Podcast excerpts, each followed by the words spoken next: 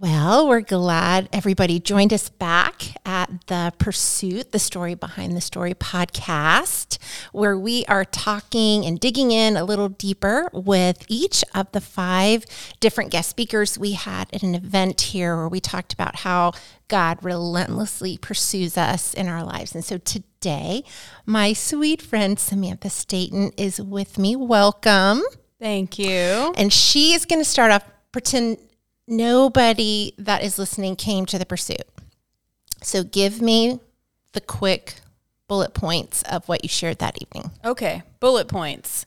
So when I was a kid, I knew that I wanted to be a singer. I wanted to be um, a pop star or a country star, and then it moved on to a Christian singer. Um, so I did everything that I could do to become the best singer that I could be. I took voice lessons, I did all of those things. And then I went to college and I started to really study voice and to really dig into how all of that works. And the more that I sang, and um, trained classically, the more that I realized that I was a really good classical singer. Um, so I decided to pursue opera. I wanted to be an opera singer. So that took me down a different path. Um, instead of the pop music and all of that other fun kind of music, I really got strict with myself and started to pursue the classical style of singing, which is um, very difficult and it's very structured.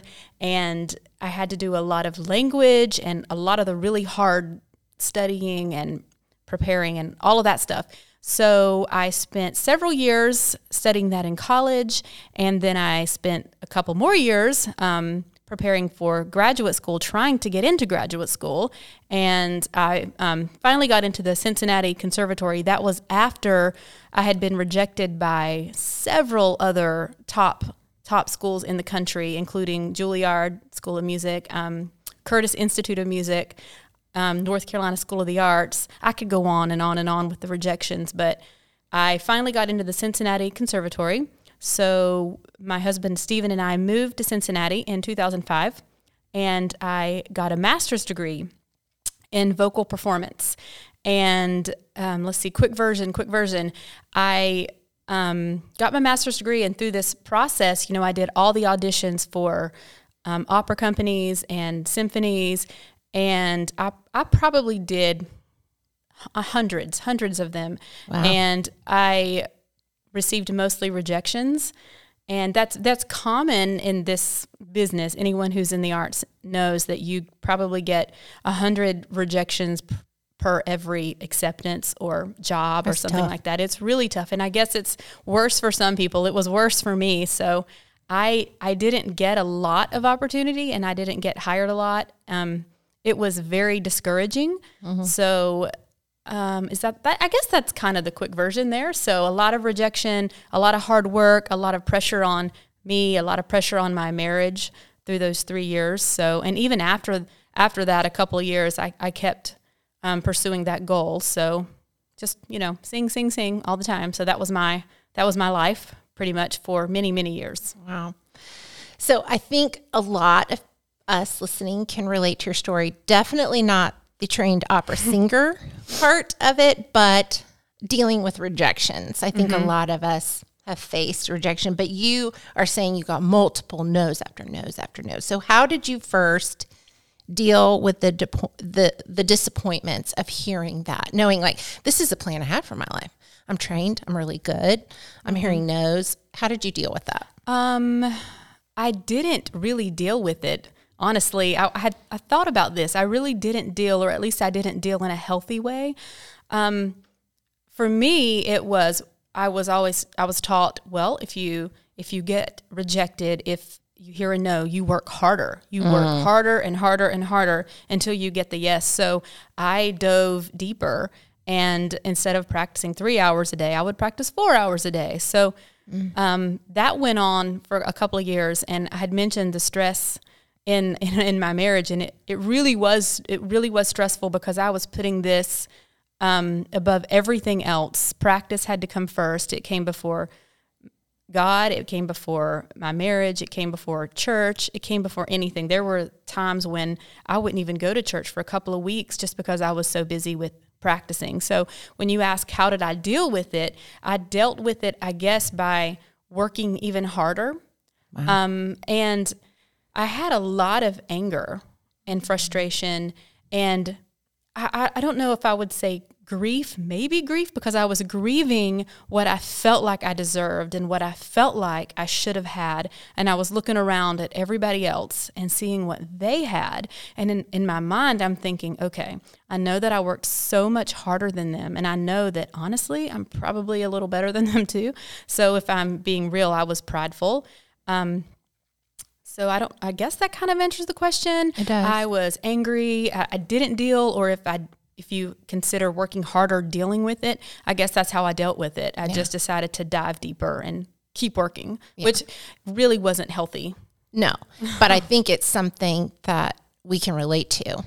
Yeah. Because hearing no is hard, especially when we feel like, no, but this is what I'm supposed to do. This is what I've trained to do. This is what I'm good at doing. And why? Why have I put all this in and keep getting no? So I think a lot of people hear that, whether it's in their own women in their own careers. I know there are women who are trying desperately to have a family, mm-hmm. and mm-hmm. it just seems to be, you know, negative tests after negative, and they're like, I'm doing everything I can, and that I think it's refreshing to hear. I delved too deep in it, mm-hmm. you know. I became yeah. prideful because that's just keeping it real. And I it think. makes it even harder when you feel like you're doing what God has laid out for you. Mm. When you feel like, well, I'm supposed to, I really feel like I'm supposed to do this. So it, it makes it even more frustrating when you feel like you're doing what you're supposed to be doing, yet not doing what you're supposed to be doing. Does that make sense? Yes.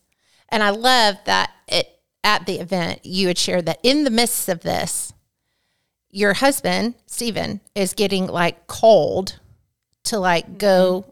be pastor like somewhere you don't even want to go. like you don't even want to go. And it's like, why are his plans like working out and mine aren't? Mm-hmm and I'm sure that added to the discouraged. It did discouraged feeling.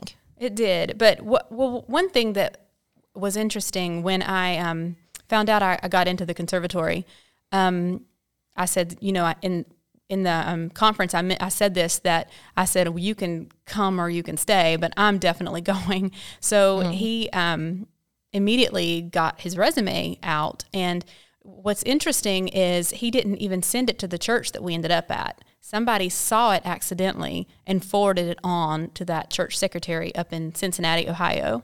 And that's how they got his resume. And honestly, he didn't have a lot of experience at that point, but they called him anyway for an interview. And we went up and interviewed, and they hired him on the spot.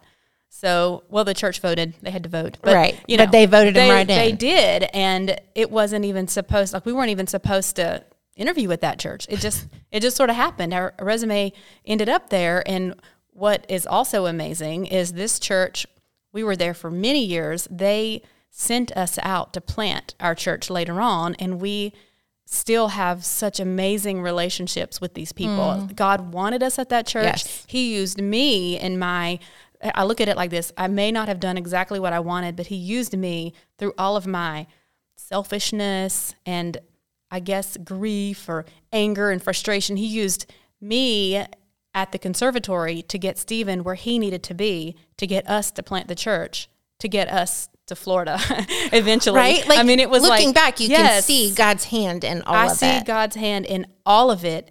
You know, 20 years ago, 15 years ago, I would have laughed because that sounds ridiculous. But every single thing that happened brought us to the next point. Mm, that is so good. It really is good. So, in the midst of trying to make your own plans happen, when you said, I just delved in deeper, I was working harder, I got more focused, how did you see the Lord pursuing you? Because many of us have had like um, a hyper focus on the way that we think our life is supposed to go or it should be going, so much so that we miss what God is doing all along the way because we're so focused on that. So when you're looking back, how is the Lord pursuing you even when you were so busy and not really seeking Him? Hmm. Let me think. Okay. So I know that God pursued me through other people mm. um, and through through situations, through all of the rejection letters and emails. He, he used all of that for me. Does that make sense? Yes. I, it's really hard to explain, but I can talk about how he pursued me through other people. That's one I can kind of land on for a minute. Um, I had um, in college uh, a vocal coach, actually. She um, was a strong believer and she was a mentor for me. So, through everything that I, I would go through all of the um, the good things and the bad things or the hard things, even in in my early marriage, because I got married at 21 after my junior year of college. She was a mentor for me. So God pursued me through her. Just I, I remember she would call me and say, okay, I have this Bible study you need to do, or I have this book you need to read. And, and God put this scripture on my heart today, and I need to share this with you. So she pursued me through her. And, you know, even little things like, well, let's get together, let's practice your music today, because she was my pianist. So she played for me and accompanied me and coached me in all of my languages. She, um, she worked with me so diligently, and through all of that, she, she never gave up knowing it's hard to explain like knowing that god had this had given me this gift and knowing that there was something that i was going to do. There were several some things that i was going to do in the future. So even 20 years ago she would she invested in me. That's a good word. She invested in me spiritually um, mentally physically. I remember she would say you need to go play basketball. You need to go to the gym. You need to you need to stay physically healthy too. And i know that might sound like not a big deal, but I know that God used her and pursued pursued me through this relationship, through this friendship, and um, it, it meant so much to me. So now, you know, ten years later, 15, 20 years later, it's been put on my heart to remember that, and that's why mentoring younger women is so important to me. Even the student girls at church. Um, I love to work with singers. I love to work with young singers. Um, and not just musically, I love to invest in them spiritually. I love to pray with them. I want to talk with them. I want to meet with them. I'm not really good in big groups, but I absolutely love taking somebody out to coffee and just hearing their story and just hearing all about them. And I think that's so important to me because I saw how that helped me how this relationship that I had all those years ago and still have today with this person, um, I I see how that the Lord used that to carry me through, and I want to be that for others. I want to to be their encouragement.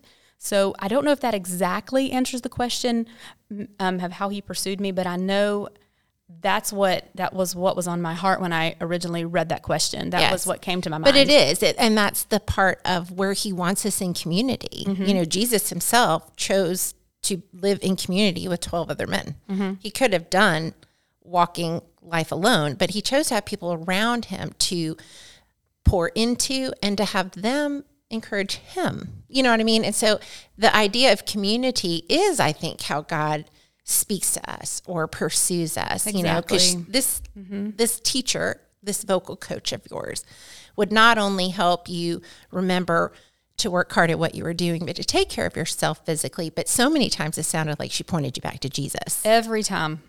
Exactly. Every time. Because you weren't seeking him on your own. Because No. you said, I wouldn't even go to church some Sundays because I was just, you know, working and practicing and Oh, doing yeah. all that. So the fact that she was constantly pointing you back to Jesus and now that you are turning around and doing the same thing for others, that's a legacy. Exactly. You know, Right? legacy. A I've not thought of that word, but that is that is kind of an amazing word. Yes, exactly. Perfect. All right, another question. Okay. So, in all of this, was there ever like a tipping point for you? Like a moment, a conversation, or circumstance, something that turned your attention from really pursuing, I'm going to do this no matter who's going with me, I, I'm, this is what I'm doing, to, Lord, you know what? You may have a different plan for my life, at least for right now. And I'm going to surrender to that. Was there a moment where you went from going one way to the other? Yes. Oh, actually, I there are two moments that I'll, I'll talk about briefly. Yes. Um, the first one was um, I I had applied um, at the conservatory after I finished my master's twice, two years in a row, to get into the artist diploma program. And that is a non academic program, which is perfect for me because I am non academic in every way. So it's, it, it's a program for performers. You, you perform operas and you learn roles, and basically that's all you do for two years. It's not academic at all, it just gives you more experience. So I tried for two years to get into that program. And after the second year, I remember feeling so defeated. I, I, I can't, I can't explain just the letdown after I got that after I got that no. I mean, I really felt like that's what God wanted me to do. He wanted me to stay in Cincinnati and Stephen was going to stay at this church. We were going to stay at this church. And I got this no. And I thought, well, what in the world am I supposed to do now? I'm here. I'm working um, at a retail store at the mall and I hate it. And I'm still practicing two to three hours a day. And for what? For what? What am I supposed to do? So that was a turning point and it, it kind of crept up in the back of my mind at that point. I guess that was 2009, 2010, 2011. Um, you know, maybe there is something more to life than singing and practicing and doing all of these things, which had consumed me for years.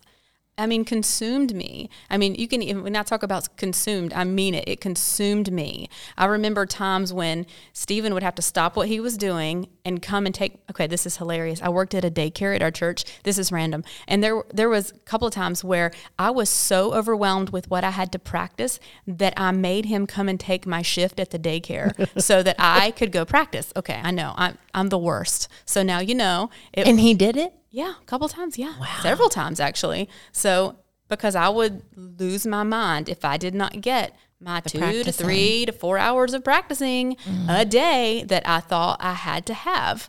So I know, looking back, man, oh, I mm, I don't know how I don't know how I lived through that. I don't know how he he lived through that honestly because I was a mess.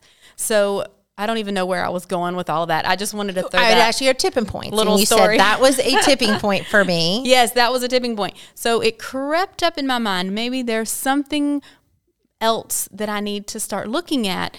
I'm going to keep singing, but I'm going to open my mind up a little bit. So I remember it was at that point I became a little more engaged in our church. I mean, I loved them, but I tried to go more and be more a part of things and mm-hmm. really try to get to know the people more because I had been there for several years and I, I didn't have really strong relationships at that point because I was so wrapped up in school and so consumed by the idea of hard work and music and every and all of that stuff and just being in a master's program. So I remember thinking I need to I need to branch out a little bit. I need to get more involved. So that was one. The sec and, and that that that was fine. That was good. But the really big one came with my first pregnancy. When I found out I was pregnant with Siler, our beautiful, amazing 12 year old boy, I realized, okay, something something something is changing. This is big. So that was a that was a tipping point for me. And tell them why that was big. Because okay, so yes, if you weren't at the conference, I did not want kids. Mm. I didn't want kids. So we had been married for 10 years at this point and even after you know, I, I was pregnant, I was like, I guess I do want a kid. You know, at that point, I did not want kids, and it's funny. And, it, and now we have five kids. so, and everybody thinks that's that's hilarious. I do. I love that. hilarious. It is. It's pretty, pretty gosh darn funny. So we have we have five kids. We have four boys and our little girl Sophia, who will be three in May, and she is a diva, a diva. So love her to death. But so um, yeah. So that was a that was a big deal. So my mind went from it, it did like a complete turnaround. Went from hours a day to practice of practice to I'm gonna have a kid. What what am I gonna do? I need to read these parenting books. I need to learn some stuff. So my mind just shifted. I became I became I, I, again. It was like less selfish. Mm. I was more involved with other people. I wanted to spend time with other people mm. and just get to know other people. It was like a shift in my attitude. Just everything everything started to change with that first pregnancy. Mm-hmm. And you know, each pregnancy after, it, it was like God let, God was helping me to to let go a little bit more, not of my dream necessarily, but to turn it over more and more Right. to him. Right. So I got to the you know the point that I'm, I'm still I was still singing. I would do some things with the local symphony and some some choir things, which I really enjoyed. And I I teach voice, and I I've been teaching voice for 22 years, and I love all of it. And you know that was fine, but I just wasn't thinking about it as much. So you know, at this point it's not off my radar, but it's definitely not the most important thing. I mean, it's way down on the list, Right. way down on the list. So those, I guess, were my yeah, two that turning re- points. reframed your thought process. Not again, not that singing's not important. It's just like, okay, I'm probably just going to lean in to the Lord and His plan for my life, knowing that if He's given me this desire and this ability, that He will use it at some point. Yes, exactly, and it's For not, His glory. It's, Absolutely. It's still not always easy. I mean, No, you oh, know, oh, no. That's what that's what I was going to ask you next. Like, is life all rainbows uh-huh, and, butterflies. and butterflies right now because you decided to uh-huh. surrender it all to Jesus? No. Right. I mean, I absolutely love my life. I know I, I, I complain sometimes because my kids are crazy because they're four boys and then Sophia who thinks she can do anything. So um, I wouldn't change anything. Honestly, I homeschool them right now and there are days when I say, you know what? Let's just go to the pool. So we're- we're all just done. Let's just go. But I love my kids. I love Steven. I love our family. And I love being in Florida. I love the sunshine. Honestly, if if you need to feel better, you need to move to Florida because the sunshine has completely helped. It's completely helped me. I, I don't think I've really been sick in almost three years. Not really bad anyway. Just just being just being here and being part of this church has just been life giving to me. So amazing.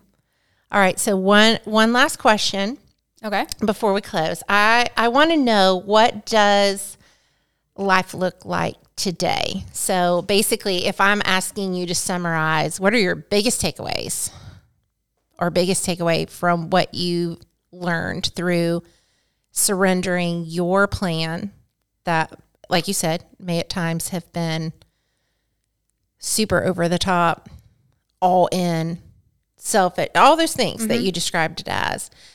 What what is your biggest takeaways from leaning into Jesus and allowing him to work out those details of bringing your dream to fruition at some point? What does life look like today for you? Hmm. What does life look like? Well, life looks better. I mean, it's it's I can't explain it. I mean, it's happier, it's more joyful because I don't have this thing hanging over me all the time. Like, well, when is my next opportunity? Right. When what do I have to work for? What do I have to do right now? Um, it's just better. I mean, mm. it's just better. And and I want to say that like I can say, God, I'm giving this to you, but it's not a one time thing. It's not like I'm just going to. That's so important. It's so important for everybody to know this. If you're get, turning something over to God, it, and and I used to say it's a daily thing. No, it's like sometimes it's 25 times in a day. Mm-hmm. I mean, mm-hmm. it's anything. It's a, if if it's sin that I'm struggling with, or if it's just this need to feel important or this mm-hmm. need to to feel like I have to do something and I'm not a sitter. I cannot stand sitting around doing nothing. I feel like I always have to be working. I always have to be doing something. So sometimes I just have to turn that over and say, mm-hmm. you know what? I'm going to sit on the couch, God. I'm going to read I'm going to read your word for 10 minutes. Right. And sometimes it's just turning that over to him and saying, "Okay, I'm going to give you God. I'm going to give you the next 10 minutes. I'm not going to I'm not going to look at my phone. I'm not going to do anything. I'm just going to sit here and do this. I don't have to go do laundry. I don't have to go clean the bathroom. Um, you know, it's it's a constant giving it up alm- almost. And some days are better than others. Some days I look on Facebook and I see all of the amazing things all of my friends are doing and oh, you know, that's what I wanted to do. But and then I have to kind of go back into my little corner and say, okay, that's what I wanted to do, but it really isn't what I want to do right right now. Okay. You know what I mean? That's so good. Somebody needs to hear that. Yeah. So it's like you just have to. I, I have to remember. No, that's the old me coming out saying, "But that's what you wanted," or Right. it's I don't. It's the enemy, I guess, saying that because Sure. maybe you know at the moment I really don't want that. I really don't want to go to Germany. Honestly, I really don't. I don't know mm. why. Sometimes I think that I do, but I really don't. I really don't. So I'm very, I'm very happy where I am and, and joyful and very content. I guess is the word that I'm looking for. I'm very content Right. exactly where I am right now. And that I think is what so many experience is just wanting to feel at peace and content with where you are. And then such a great reminder and such a great way of keeping it real and not so like super churchy that we're like, if you just give it over to Jesus, it's all fine. Well, it mm-hmm. isn't. It isn't. It's not. It's a, it's it's a battle, and it's, It's something that we have to continue to turn over. But yet, when we do that, He steps in faithfully and reminds us, "Hey, I see you, I hear you, I've got a plan for you. My plan is good." You know, and so mm-hmm. it's that back and forth relationship. I think that is so sweet. Now, all of this talk, and I know I said it's my last question, but there's one more thing I want you to tell everybody because it is so exciting, okay. right? So you have not sung opera Or classical. Or classical. For a while. It's been a hot minute. like like give us an example of hot minute Um, okay. I think one of the last things that I did in was in Cincinnati, maybe six years ago. I sang with um, one of the, the local sy- symphonies out in um, Fairfield. It's called the Butler Philharmonic. So it's a great, great little symphony um, in the suburbs of Cincinnati. And I that was six six years ago. And then I did um, a recording. We did a recording for um, one of the classical. I think it's I don't remember the, the company's name, but um, we we recorded some of the new the new music, and that was that was probably five or six years ago too. So that was the last time that I've ever really done anything of this, you know, of uh, classical nature. okay but yet we've talked about god gave you the desire to want Mm-hmm. to do this and god's giving you a tremendous ability to be able to do that so what happened tell me what happened okay. the night before the Okay, so this is really crazy. So um, as I was diving in, getting ready for the Pursuit conference, and really just digging into my soul, honestly, like who am I, and you know, figuring out like what man I was. I was like I was deep diving into that stuff, that world for a long time, and um, I was thinking, God, you know, I would still really, I would really like to sing. You know, it's been a while since I've really prayed that. I, I would really, really like to do some singing. Um, so the night before, my friend, who is actually the mentor that I just talked about, um, she is a vocal coach in Spartanburg, South Carolina, and she was mine for several years. And she texted me and she was like, Are you free May 9th? Because we need a soprano to come and sing um, Mozart and Beethoven. So the night before, it was like eight o'clock the night before. And I was like, Oh my gosh. Are, are you serious? I, I couldn't believe this text. I could not believe it. So I looked at Steven and I was like, You're not going to believe this text that I just got. You're not going to believe it. So he, he was like, That's pretty amazing, considering the past few weeks how we had been going through all of these notes about, you know, what God had done in my life for all of these years and just all of it. It, it was crazy that I got that text. So, I, so I'm doing that two weeks from today, actually, May 9th. I'm, we're all going to South Carolina to sing Mozart and Beethoven. So and i just think that's that's the sweetness of god yeah, it's a it was the a very tenderness, sweet kindness. gift. Yeah, Yes, and it was a gift. It's something that you weren't pursuing, but yet he knows that this is a desire of your heart. And he knows Mm-hmm. I've given Samantha this most beautiful voice. and he gives us good gifts, and that's what what a gift is is something we don't necessarily even deserve at the moment. I mean, or expect. or expect. Mm-hmm. Yeah, because if I, you know, I, I always think, well, I deserved that. And then I think, no, no, I really don't deserve any good things, really. Right. But, you know, He gives us good gifts. He pursues us even when we don't really want it. We might say Mm-hmm. we do, but we really don't. And I, that's the place that I go back and forth. I go back and forth there all the time. You know, do God, do I really want you to be the Lord of my life? Yes, mm-hmm. but am I? Do I? You know, do I? So, and He pursues us and gives us good gifts all the time, even when we we don't deserve it and we aren't expecting it. And that's exactly what He just did for me. Well, you couldn't have ended this any better than I could have. That's a wonderful way to end. Y'all, I am so glad that you listened in with us and Samantha. Thank you so much for just being transparent and honest and real with us. I appreciate you and I love you. Well, I love you too. This was great. Thank you.